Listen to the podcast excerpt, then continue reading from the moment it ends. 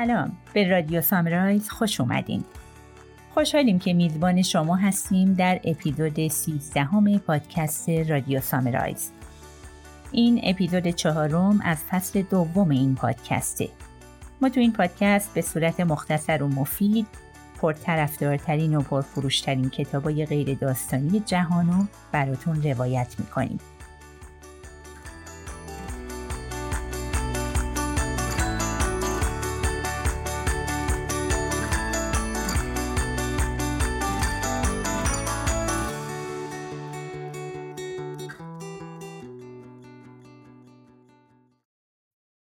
اپیزود می‌خوایم در ادامه سه اپیزود قبلی خلاصه فصل هفتم کتاب در مورد هند و پاکستان و فصل هشتم کره و ژاپن رو براتون بگیم. موضوع کتاب همونطوری که می‌دونید زندانیان جغرافیا Prisoners of Geography نوشته آقای تیم مارشال هست. کتاب در مورد تأثیر جغرافیا بر امور بین المللی و وقایع ژئوپلیتیکی نوشته شده و وضعیت ده سرزمین رو در مورد سیاست های جهانی و جغرافیای اونا بررسی می‌کنه. آقای تیم مارشال میگه جغرافیا زندانیه که تعیین می‌کنه مردمش چی باشن و چطور زندگی کنن. همونطوری که جغرافیا در گذشته ما مؤثر بوده در آیندهمونم نقش داره. خوندن این کتاب برای من به شخصه خیلی لذت بخش بود و پر از اطلاعاتی بود که خیلی هاشون رو نمی‌دونستم. به همین دلیل ازتون می‌خوام حتی اگرم به مسائل تاریخی و جغرافیا علاقه ندارید این کتاب رو بخونید چون مطالب خوندنی و مفید زیادی داره. اما بریم سراغ فصل هفتم کتاب زندانیان جغرافیا و ببینیم در مورد دو کشور هند و پاکستان می‌خواد چی بهمون به بگه. هند دومین کشور پرجمعیت جهانه که یک میلیارد و 300 میلیون نفر جمعیت داره. هفتمین اقتصاد برتر جهانم هست. 9000 مایل آبراهه قابل کشتیرانی، منابع آبی، مزارع بزرگ قابل کشاورزی داره و بزرگترین تولید کننده زغال سنگه. علاوه بر اون منابع قابل توجهی نفت و گازم داره. ولی پاکستان کشور فقیر و بیثباتیه با جمعیت حدود 182 میلیون نفر و به لحاظ جغرافیایی، اقتصادی و نظامی ضعیفتر از هنده. این دو کشور یه مرز طولانی به طول 1900 مایل با هم دارن ولی یه نقطه مشترک دیگم دارن و اون اینه که هیچ کدومشون چشم دیدن همدیگر رو ندارن. و با دشمنی قدیمی که با هم دارن و سله های ایشون تقریبا هر لحظه آماده جنگ هستن. اما هند اقتصاد رو به رشدی داره که بهش این امکانو میده تا یه قدرت مطرح جهانی بشه. در واقع در مقایسه با پاکستان هند از نظر شاخصهای اقتصادی و دموکراتیک تقریبا بهتر عمل می‌کنه. این دو کشور در جغرافیای شبه هند در یک قاب طبیعی به هم گره خوردن. شبه قاره هند در قسمت جنوبی به خلیج بنگال و اقیانوس هند و دریای عرب در شمال غربی به هندوکش و در شمال به هیمالیا می‌رسه. درون این قاب کشورهای پاکستان، بنگلادش، نپال و بوتان و هند قرار گرفتن. کشورهای نپال و بوتان که خیلی فقیرن و در خشکی محصور شدن و تحت سلطه همسایگان قدرتمندشون هند و چین قرار دارن. بنگلادش هم کشوریه که بیش از حد به دریا دسترسی داره و همین باعث شده در معرض آسیب سیلاب های زیادی قرار بگیره که دائما در زمینای کشاورزی اون مشکلاتی به وجود میارن. و از طرفی چون کاملا از طرف هند احاطه شده فقط یه مرز کوتاهی با برمه داره که می‌تونه از همون طریق با دنیای خارج در ارتباط باشه. بنابراین این سه تا کشور کوچیک هیچ تهدیدی برای هند نیستن. البته پاکستان هم اگه دانش سلاح هستی نداشت نمی‌تونست برای هند تهدیدی باشه. سالها پیش در امتداد رودخونه های گنگ، براهماپوترا و سند تمدنهای مختلف و مراکز جمعیتی زیادی به وجود اومدن ولی این مناطق از نظر تقسیمات جغرافیایی با هم فرق داشتند. قدرت های مختلفی هم در طول قرنها به شبه قاره هند نفوذ کردند ولی هیچ کدومشون نتونستن اونو فتح کنن.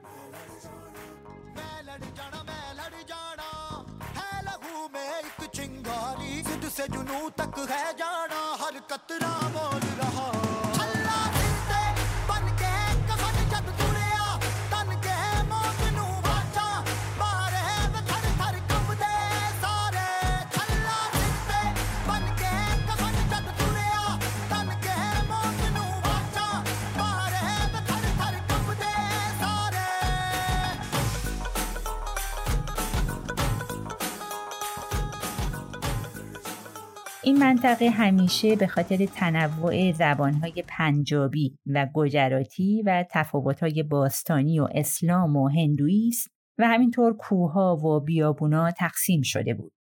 از سال 1947 هم این شبه قاره اول به دو بخش و بعد به سه بخش تقسیم شد. هند، پاکستان، بنگلادش. بریتانیایی ها حدود 73 روز بعد از تقسیم این سه منطقه اونجا رو ترک کردن. وقتی این مناطق تقسیم شد، جنبش فوق‌العاده‌ای از مردم به راه افتاد. میلیون ها نفر از مرزای هند خارج می شدن و از سمت غرب به پاکستان فرار می کردن. و از اون طرف هم میلیون ها نفر هندو و سیک از سمت پاکستان به هند فرار می کردن. طوری که قطارا پر شده بود از ازدهام پناهندگانی که خودشونو به شهرهای مختلف این دو کشور میرسوندن. پاکستان برای اینکه از این معضل بتونه خلاص بشه هیچ واکنشی نشون نداد و کاری نتونست بکنه و نهایتا هم به دو بخش به نام پاکستان شرقی و پاکستان غربی تقسیم شد و بعدا هم این دو بخش شورش کردن و از هم جدا شدن پاکستان شرقی قسمتی بود که بنگلادش نام گرفت و مستقل شد. پاکستان فقط 17 درصد ذخایر مالی که در اختیار دولت قبل از استقلال بود و دریافت کرد و با شالوده کشاورزی بدون اینکه سرمایه‌ای برای توسعه کشورش داشته باشه به حال خودش رها شد. این در حالی بود که یه مرز غربی آسیب پذیر و یه حکومت متزلزل و پر از آشوبم براش مونده بود. اگرچه که پاکستان همیشه تلاش می‌کنه تا ملت یک پارچه و منسجمی ایجاد کنه ولی چون قومیت های مختلف و تنش های مذهبی زیادی داره موفق نمیشه. پاکستان کشوریه که تمدن چندان قوی نداره. زبان رسمیش اردو هست و بیشتر مردمش در پنجاب زندگی می‌کنن. یه منطقه‌ای که بین پاکستان و هند قرار گرفته و همیشه هم خواهان استقلاله کشمیر هست. ولی هند و پاکستان اگه در مورد یه چیز تفاهم داشته باشن اون اینه که کشمیر نمی‌تونه و نباید مستقل بشه. بلوچستان بزرگترین ایالت پاکستانه که جمعیت کمی داره و فقیرترین منطقه اونه. ولی با این حال 45 درصد درآمد کشور رو تأمین می‌کنه. به دلیل اینکه مقدار زیادی گاز و منابع طبیعی داره. البته یه جنبش استقلال طلبانه هم داره که هر از گاهی در مقابل حکومت قد علم می‌کنه. شهر ساحلی گواتر جواهریه که در این منطقه قرار گرفته و هدف بلند مدت روسیه هم دسترسی به این ثروت استراتژیک هست. ناگفته نمونه که چینیا هم مجذوب این جواهر شدن و میلیاردها دلار تو این منطقه سرمایه گذاری کردن. چین قصد داره در دراز مدت از پاکستان به عنوان یه مرز زمینی برای تأمین نیازهای انرژی خودش استفاده کنه و همینطور دنبال گرفتن اجازه عبور از تنگه مالاکا هست که اینم برای مسیر اقتصادی چین حیاتیه. سال 2015 چین و پاکستان یه توافق 46 میلیارد دلاری داشتن که یک بزرگراه، یک خط آهن و خط لوله‌ای به طول 1800 مایل از گواتر تا منطقه سینکیانگ چین احداث کنند. کاریدور اقتصادی چین و پاکستان این امکان رو به چین میده که بتونه مستقیما به اقیانوس هند و فراتر از اون دسترسی داشته باشه و در محدوده این بندر یه منطقه اقتصادی و فرودگاه بین المللی هم درست کنه. اولین جنگ بین هند و پاکستان سال 1947 بر سر کشمیر بود که با تقسیم اون این جنگ تموم شد. اما با این حال هند و پاکستان همچنان مدعی حاکمیت بر این منطقه هستند. بعد از اونم چند تا درگیری با هم داشتن که کتاب بهشون اشاره می‌کنه. پاکستان و هند از لحاظ نظامی همدیگر رو به چالش می‌کشن و هرگز رابطه دوستانه ای نمی‌تونن با هم داشته باشن. البته اگه مسئله کشمیر نبود ممکن بود رابطه صمیمانه تری بینشون برقرار بشه. موضوع کشمیر فقط یه مسئله استراتژیک نیست بلکه بخشی از غرور ملی هم به حساب میاد. کنترل کامل کشمیر برای هند مزایای زیادی داره و اونم اینه که هند می‌تونه از طریق اون با آسیای مرکزی ارتباط داشته باشه و با افغانستان هم مرز بشه. اگه این اتفاق بیفته هم مرز شدن چین و پاکستان منتفی میشه و در روابطشون اختلال ایجاد میشه. ولی از اون طرف اگه پاکستان کنترل کشمیر رو به دست بگیره مسلما گزینه های سیاست خارجی اسلام آباد تقویت میشه و فرصت ها از هند گرفته میشه. علاوه بر اون با این کار امنیت حوزه آبی پاکستان هم تأمین میشه. چون رود سند که از کوههای هیمالیا در تبت سرچشمه می‌گیره قبل از اینکه وارد پاکستان بشه از یه قسمتی از کشمیر میگذره که تحت کنترل هنده و بعد از اینکه از اونجا عبور می‌کنه به دریای عرب در کراچی میریزه و از این جهت که دو سوم آب مورد نیاز پاکستان رو تأمین می‌کنه براش خیلی اهمیت داره. در واقع بدون وجود رود سند، صنعت نساجی و خیلی از صنایع پایه‌ای اقتصاد متلاطم پاکستان نابود میشن. البته اینم بگیم که هند و پاکستان طبق قراردادهایی با هم توافق کردن که هر دو سهم مشترکی از آب این رود برداشت کنند. اما به هر حال جمعیت دو کشور در حال رشده و از طرفی هم گرمایش جهانی زمین باعث شده جریان آب کم بشه و اینها همه می‌تونه چالش برانگیز باشه. حالا با این توضیحاتی که دادیم فکر می‌کنم اهمیت کشمیر برای همه روشن شده باشه. به خاطر همینه که هند و پاکستان هیچ کدوم نمی‌تونن از کشمیر چشم پوشی کنن.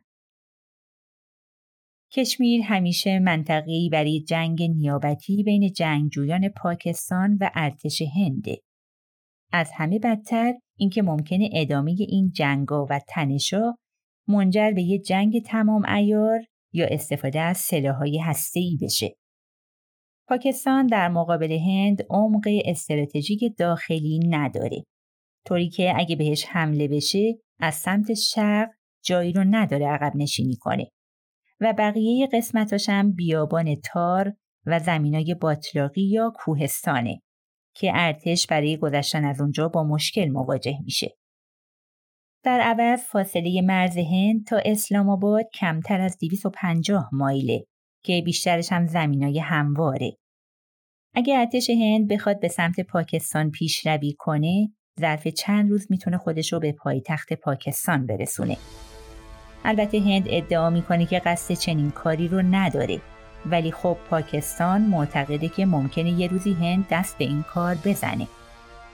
بنابراین برنامه ریزی لازم رو می‌کنه تا از این تهدید جلوگیری کنه. مثلا در پنجاب یه اقداماتی انجام داده که اگه حمله شد بتونه صد راه هندیا بشه.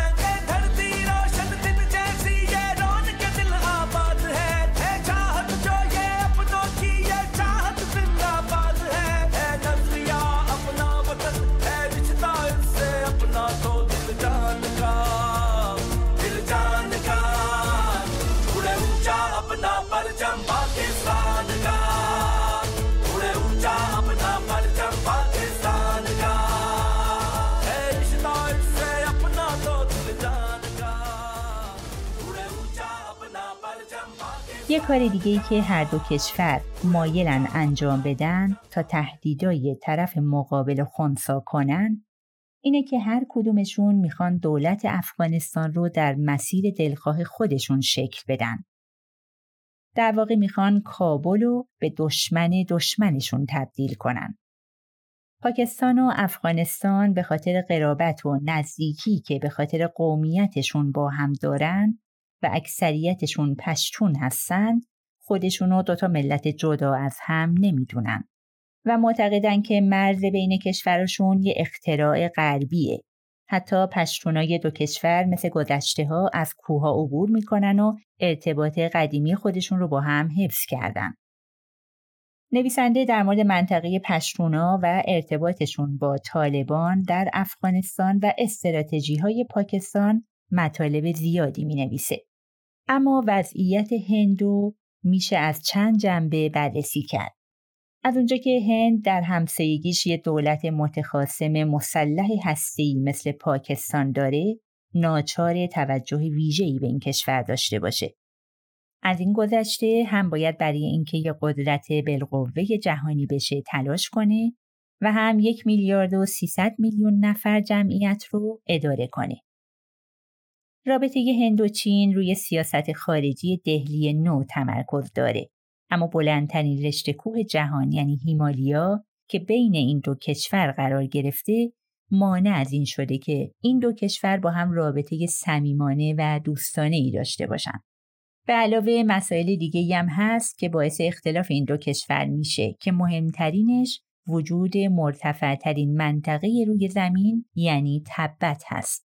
همونطوری که قبلا هم در فصل چین گفتیم چین خواهان تبته. اونم به چند دلیل. یکی اینکه از دسترسی هند به تبت جلوگیری کنه چون اگه هند بر تبت مسلط بشه از نظر پکن خیلی خطرناکه. و دیگه اینکه از استقلال تبت بتونه جلوگیری کنه چون اگه تبت مستقل بشه هند در اونجا مستقر میشه و ارتفاعات اونو به دستش می‌گیره و این قضیه ای نیست که چین بتونه با اون کنار بیاد. نپال هم یک کشوریه که تحت کنترل ماویست ها و نهایتا چینه. اینم قضیه که برای هند چندان خوشایند نیست. اما سرمایه گذاری های چینیا و تجارتشون در اونجا باعث شده نفوذشون بیشتر بشه و موقعیت خودشون رو مستحکم کنن. در واقع این هشداری هست از طرف چین برای هند که به اونا گوشزد کنه دخالت در تبت می‌تونه با دخالت در نپال پاسخ داده بشه. به این ترتیب هر چقدر هند روی کشورهای کوچیکتر همجوارش تمرکز می‌کنه روی چین تمرکزش کمتر میشه. یه مسئله دیگه ای که بین هند و چین تنشزا هست ایالت آروناچال پرادش در شمال شرقی هنده. چین مدعیه که این منطقه جزء تبت جنوبیه و تا همین اواخرم چین نسبت به ناحیه تاوانگ در غربی ترین نقطه این ایالت ادعای مالکیت داشت. این ادعا برای هندیایی که از سال 1955 در این منطقه حاکمیت دارند زنگ خطری بود. البته این ادعا بیشتر جنبه روانشناختی هم داشت. آروناچال پرادش در مرز بین چین، بوتان و برمه قرار گرفته و از نظر استراتژیکی خیلی ارزشمنده. ولی چینیا بیشتر روی این جنبش تمرکز دارن که به تبت یادآوری کنن که اعلام استقلالشون کار غیر ممکنیه. البته هندم باید یه چنین پیامی رو به مناطقی از کشورش بده چون هر از گاهی در بعضی از مناطق اون جنبش های استقلال طلبانه شکل می‌گیره که البته به نظر می‌رسه هیچ کدومشون به اهدافشون نمی‌رسن. مثل جنبش سیک ها که مدتی آروم شده یا جنبش های ایالت آسام که خواهان دولت مستقل هستند یا جنبش های ناگالند که خواهان دولت مسیحی مستقل هستند. این جنبش ها هر از گاهی فعال و گاهی هم غیر فعال میشن. جهان چنان مبهوت افزایش قدرت خیره کننده چین شده که پیشرفتای همسایش هند و نادیده گرفته. اما شاید قرن حاضر فرصتی باشه تا هند بتونه به عنوان یک قدرت اقتصادی با چین رقابت کنه. در حال حاضر ظهور فناوری به این معناست که هند و چین به منابع وسیع انرژی نیاز دارند. و هر دو کشور مجبورن افق دیدشون رو گسترش بدن. اونا باید به سمت اقیانوس ها ماجراجویی کنن و نه در مرزای زمینی بلکه شاید در مرزای دریایی مقابل هم قرار بگیرن. هند مناسباتش رو با برمه، فیلیپین و تایلند تقویت کرده. اما مهمتر از همه همکاریش با ویتنام و ژاپنه تا از این طریق بتونه چین و زیر نظر داشته باشه. البته ناگفته نمونه که هند یه نیروی دریایی بزرگ با تجهیزات مدرنم داره که شامل یک ناو هواپیمابرم میشه. ولی با این همه توانایی نداره که با نیروی دریایی عظیمی که چین در حال برنامه ریزی و شکل دادنش هست رقابت کنه. در عوض هند می‌تونه دست اتحاد به طرف زینفعان دیگش که در اطرافش هستن دراز کنه و در این صورت حتی اگه اونام نتونن با چین مقابله کنن حداقل می‌تونن مثل سایه اونو تعقیب کنن و اقداماتش رو تحت نظر داشته باشن.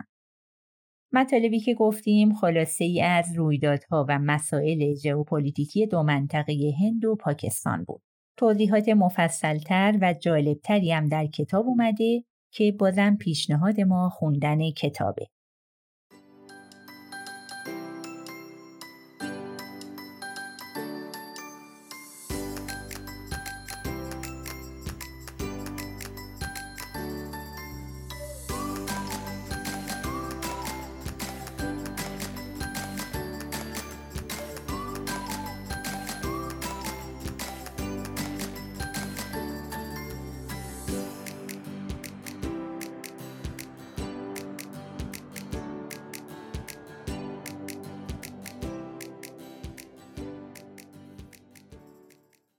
اما بریم سراغ فصل هشتم کتاب در مورد سرزمین کره و ژاپن. واقعا مشکل دو کره رو چطور میشه حل کرد؟ علت جدایی دو کره چیه؟ هر کدوم از اونا چه خصوصیات جغرافیایی و ژئوپلیتیکی دارن؟ واقعیت اینه که این مشکل رو نمیشه حل کرد فقط میشه اونو مدیریت کرد کل منطقه از مالزی گرفته تا بندر ولادیوستوک در روسیه مشکل کره جنوبی و شمالی رو با نگرانی دنبال می‌کنن. همه همسایه های اونا می‌دونن که مشکل بین دو کره هر لحظه قابلیت انفجار داره و اگه این اتفاق بیفته کشورهای دیگم وارد این درگیری میشن و اقتصادشون آسیب می‌بینه. در واقع اگه جنگی بین دو کره پیش بیاد همه کشورهای منطقه درگیر ناآرامی و اقتشاش میشن.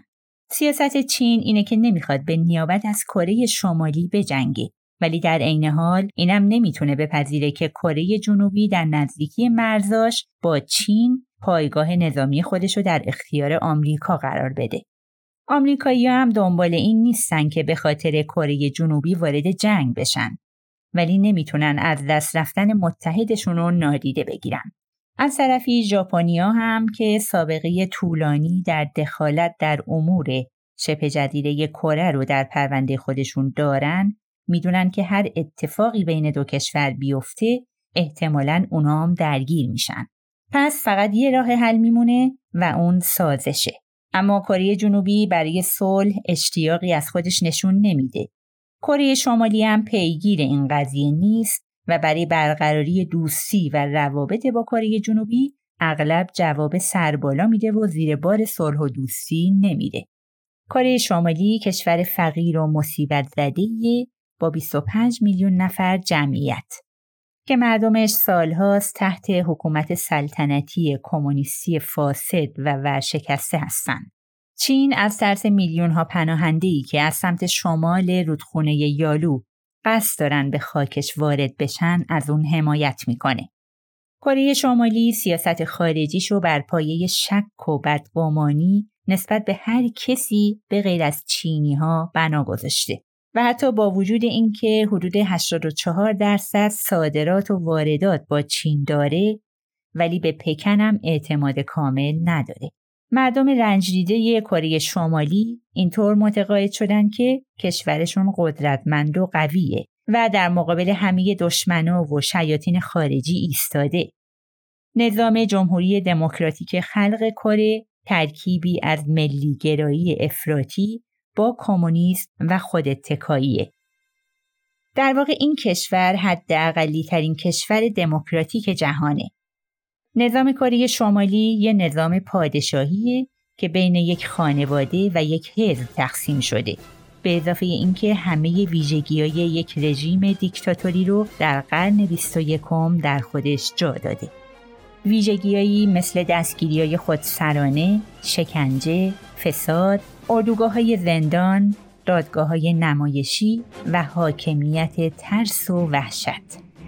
انزوای خودخواسته ای که در این کشور حاکمه و این مسئله که تمام اطلاعات از طرف دولت کنترل میشه مسئله که باعث شده همه کشورها در مورد احساسات مردم کره شمالی نسبت به کشورشون در شک و تردید باشند و اینکه آیا واقعا مردم این سرزمین از رژیم و رهبرانشون حمایت می‌کنن و راضی هستن در حاله ای از ابهامه.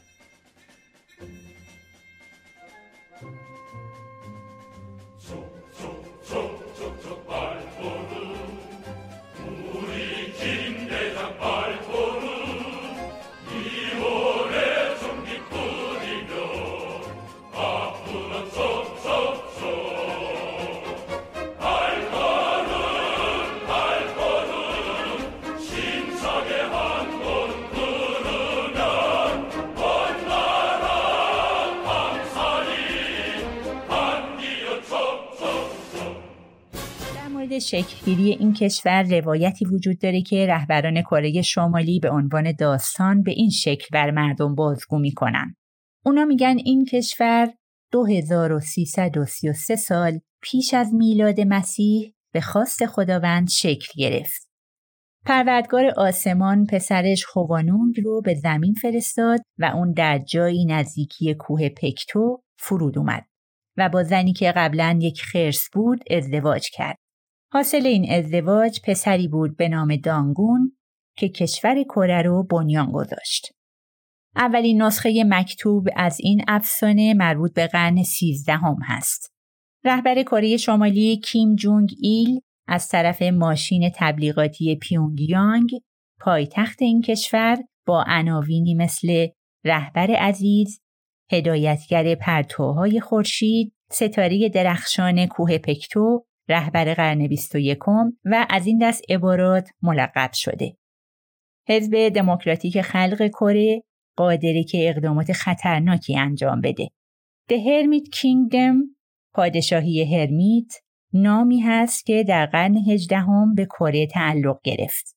ماجرای اون برمیگرده به زمانی که کره بعد از قرنها تحمل سلطه و اشغال و غارت این کشور تصمیم گرفت خودشو منزوی کنه موقعیت جغرافیایی این منطقه طوریه که اگه از شمال بخواید وارد این کشور بشید قبل از اینکه به رودخونه یالو برسید خطوط دفاعی این کشور به سمت دریا قرار گرفته و اگه بخواید از سمت دریا پا به خشکی بذارید وضعیت برعکس میشه.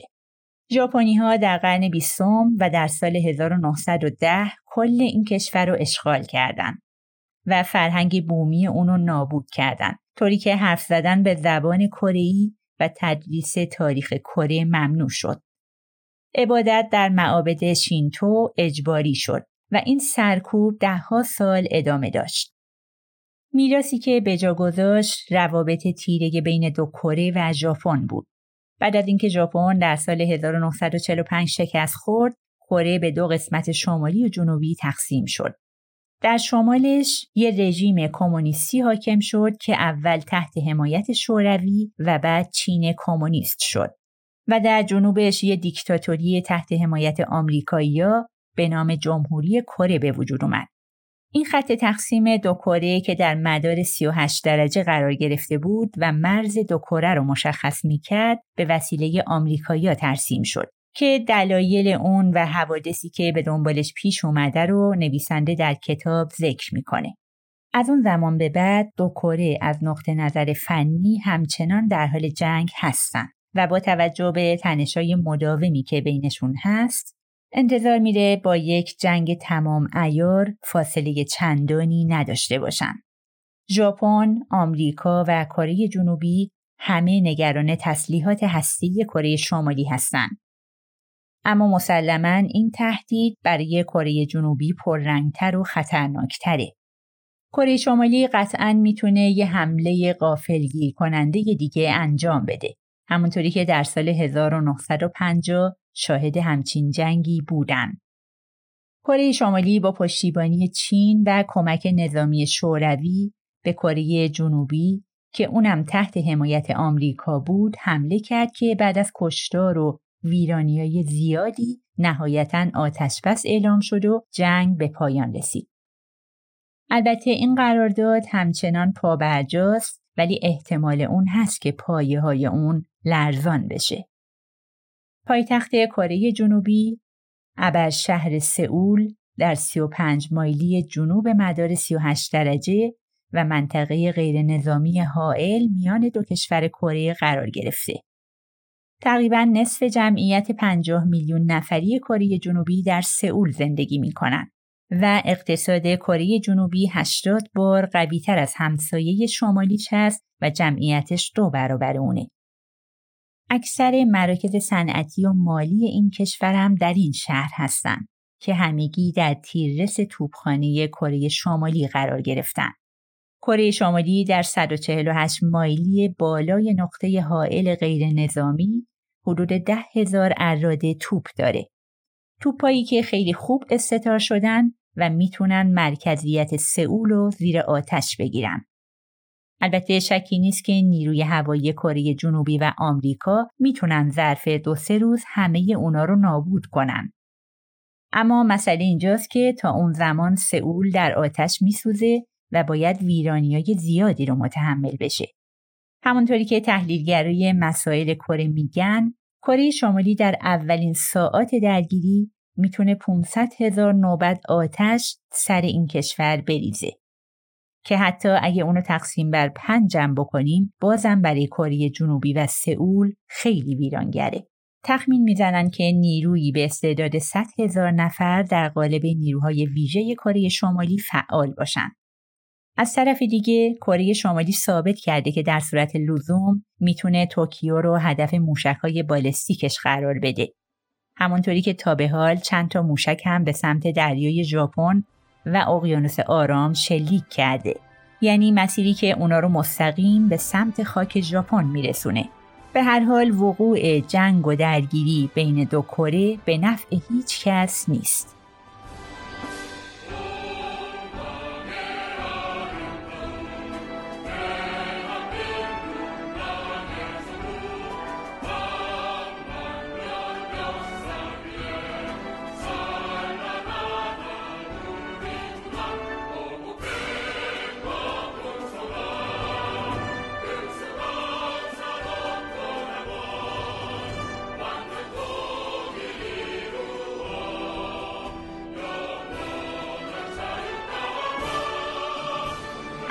ژاپنیا نسبت به کره مسیر تاریخی متفاوتی دارند که بیشترش به دلیل جغرافیای اوناست. ژاپنی ها مردم جزیره نشینی که اکثریت جمعیت 127 میلیون نفریشون در چهار جزیره بزرگش که هم مرز روسیه و کره است در طول دریای ژاپن زندگی می‌کنن و جمعیت کمی از اونام ساکن 6848 جزیره کوچکترش هستند. که بزرگترینشون جزیره هونشو هست که بزرگترین شهر جهان یعنی توکیو رو در خودش جا داده. جمعیت توکیو بیشتر از 39 میلیون نفره. ژاپنی ها اسم سرزمینشون رو نیپون گذاشتن. می‌دونید دلیلش چی بود؟ نیپون به معنای خاستگاه خورشید و سرزمین آفتابه. چون از سمت شرق بین اونا و افق هیچ مانعی وجود نداشت جز اینکه هر روز صبح فقط خورشید از اون افق بیرون می اومد. به دلیل موقعیت جغرافیایی ژاپن کسی نمی‌تونه به این کشور که 120 مایل دورتر از اوراسیا و 500 مایل دورتر از چینه حمله کنه. حتی روسیه هم به دلیل آب و هوای غیر معمول و جمعیت کمش در اطراف دریا نمی‌تونه به اون حمله کنه. به همین دلیل ژاپن از حمله ها در امان مونده. حتی وقتی مغولا در سال 1300 میلادی از راه کره به ژاپن حمله کردند، با طوفانی مواجه شدن که ناوگانشون رو نابود کرد و اونا شکست خوردن. ژاپنی ها از اون واقعه با عنوان باد الهی یا کامیکازه یاد می‌کنن. مجمع الجزایر ژاپن کشوری رو تشکیل میدن که به لحاظ جغرافیایی از دو کره بزرگتره و در مقایسه با اروپا بزرگتر از آلمانه. سه چهارم این کشور خصوصا در مناطق کوهستانی قابل سکونت نیست و فقط 13 درصد خاکش برای کشاورزی مناسبه. به همین دلیل هم هست که ژاپنیا در مناطقی با تراکم جمعیت بالا و نزدیک به هم یا در طول دشتای ساحلی و مناطق محدود داخلی زندگی می‌کنن تا بتونن در بعضی از جلگه های این مناطق برنج بکارن. ژاپن آب فراوانی داره ولی چون زمینای مسطحی نداره رودخونه هاش برای ناوبری و در نتیجه تجارت مناسب نیستن. بنابراین ژاپنیا به سمت دریانوردی رفتن و با جزایر فراوانی که دارن مشغول تجارت شدن و به سمت کره پیشروی کردن و سرانجام بر کل این منطقه مسلط شدن. در قرن بیستم ژاپن به قدرت صنعتی تبدیل شد که سومین نیروی دریایی بزرگ جهان رو در اختیار داشت. در همون زمان بود که روسها رو هم در خشکی و هم در دریا شکست داد. ژاپن منابع طبیعی کمی مثل ذخایر محدود زغال سنگ و نفت و گاز داره. هرچند که یه تعداد میادین گازی و منابع طبیعی هم در دریاهای اطراف کشف کرده ولی هنوزم بزرگترین وارد کننده گاز طبیعی و سومین وارد کننده نفت در جهانه. این نیاز روزافزون به منابع طبیعی باعث شد که ژاپن به چین و جنوب شرقی آسیا حمله کنه و تایوان رو اشغال کنه و بعدا به کره و منچوری و همینطور به بخشای شمالی هند و چین حمله کرد و کل آسیای جنوب شرقی رو زیر پا گذاشت و برمه، سنگاپور و فیلیپین و چند تا کشور دیگر رو تسخیر کرد.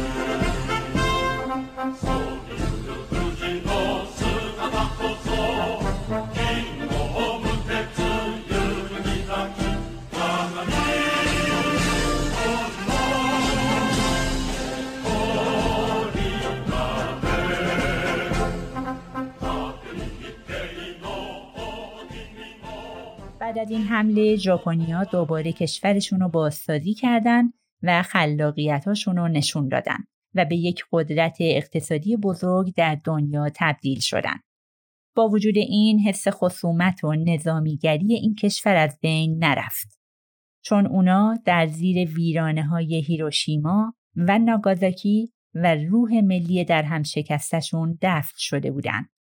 ژاپن بر اساس قانون اساسی بعد از جنگ اجازه نداشت ارتش یا نیروی هوایی یا دریایی داشته باشه. فقط می‌تونست یه نیروی دفاعی داشته باشه و توافق ای که آمریکا بعد از جنگ به اون تحمیل کرد این بود که فقط یک درصد از تولید ناخالص داخلیش رو می‌تونست صرف نیروی دفاعیش بکنه. به همین دلیل دهها هزار نفر از نیروهای آمریکایی در خاک ژاپن باقی موندن و هنوز هم 32 هزار نفرشون تو این کشور حضور دارن. در قرن حاضر ژاپن های دفاعیش رو تغییر داده تا نیروهاش بتونن در خارج از مرزاش کنار متحدانشون بجنگن. در سند راهبردی امنیت ژاپن در سال 2013 از یک دشمن بالقوه نام برده شده و نوشته شده چین اقداماتی انجام داده که می‌تونیم از اون به عنوان تلاش برای تغییر دادن وضع موجود یا استفاده از زور نام ببریم. به نظر می‌رسه باید در قانون اساسی این کشورم تغییراتی اعمال بشه تا این وضعیت مبنای قانونی داشته باشه. سال 2015 ژاپن بودجه نظامیشو به بالاترین حد خودش رسوند. و تجهیزات دریایی و هوایی از جمله شش فروند جنگنده F-35A ساخت ایالات متحده رو خرید. به جز اونم از ناو شکن هلیکوپتر بر خودش رونمایی کرد که این ناو می‌تونه هواپیماهای بابال انعطاف پذیر رو هم حمل کنه. البته وزیر دفاع ژاپن گفت که قرار نیست از اون به عنوان ناو هواپیما بر استفاده بشه ولی این حرف مثل اینه که یه موتورسیکلت بخرید و بعد بگید نمی‌خواید از اون به عنوان موتورسیکلت استفاده کنید بلکه کاربرد دوچرخه داره. نویسنده در مورد تجهیزات و زیرساختهای نظامی ژاپن و مناسباتش با چین مطالب زیادی رو تو کتاب بیان می‌کنه. کارشناسان امور آمار ژاپن هشدار میدن که جمعیت این کشور تا اواسط قرن حاضر احتمالاً به کمتر از 100 میلیون نفر برسه و تازه اگه نرخ زاد و ولد طبق روال فعلی حفظ بشه تا سال 2110 این جمعیت به زیر 50 میلیون نفر می‌رسه. البته دولت ژاپن سعی می‌کنه با راهکارایی این کاهش جمعیت رو جبران کنه. یه نمونهش اینه که داره میلیون ها دلار پول مالیات رو برای راه اندازی خدمات زوجیابی افراد جوان هزینه می‌کنه. راه حل احتمالی دیگه مهاجرته. ولی ژاپن جامعه منزویه که مردمش به مهاجرت علاقه ای ندارن. از طرفی چین روز به روز جسورتر میشه و یکی از امتیازات مهمش جمعیت یک میلیارد و چهارصد میلیون نفریش هست. به همین خاطر ژاپن باید در همسایگی خودش به دنبال دوستانی بگرده و اگه وضعیت به همین منوال پیش بره آمریکایی‌ها همچنان در کره جنوبی و ژاپن باقی میمونن. در حال حاضر رابطه مثلثی بین اونا به وجود اومده و کره جنوبی و ژاپن پذیرفتن که باید بر مشکلات مشترکشون چین و کره شمالی غلبه کنند. چین ذهن رهبران ژاپن رو روز و شب مشغول کرده و این موضوع چه به لحاظ نظامی و چه دیپلماتیک باعث نزدیکیشون به آمریکا میشه. هرچند که خیلی از ژاپنیا به ویژه در اوکیناوا از حضور نظامی آمریکا راضی نیستند ولی قدرت روزافزون چین و کاهش جمعیت ژاپن می‌تونه توجیهی برای این مسئله باشه. مطالبی که شنیدید خلاصه ای از رویدادهای تاریخی سیاسی و جغرافیایی کره و ژاپن بود که اگه دوست داشتید می‌تونید در کتاب توضیحات کاملتر و بیشتری رو مطالعه بفرمایید. ممنونیم از اینکه شنونده رادیو سامرایز بودید و ما رو همراهی کردیم. دوست داریم بهتون پیشنهاد بدیم که این پادکست یا هر پادکست مفیدی که میشنوید در زمانهای مناسبی که با خونواده یا عزیزانتون میگذرونید براشون تعریف کنید. یادآوری این مطالب هم حافظه شما رو قوی می‌کنه و هم کم کم می‌تونید اونا رو تشویق کنید به کتابخانی و گوش دادن به پادکست ها. پس خورده عادتهای خوب رو در خونوادتون پیاده کنید تا زمینه ای باشه برای اجرای عادتهای خوب بزرگتر. در ضمن می‌تونید ما رو از پادگیرای معروف خارجی و ایرانی مثل فیدیبو، شنوتو، ناملیک دنبال کنید. مراقب گوشاتون باشید. خدا نگهدار.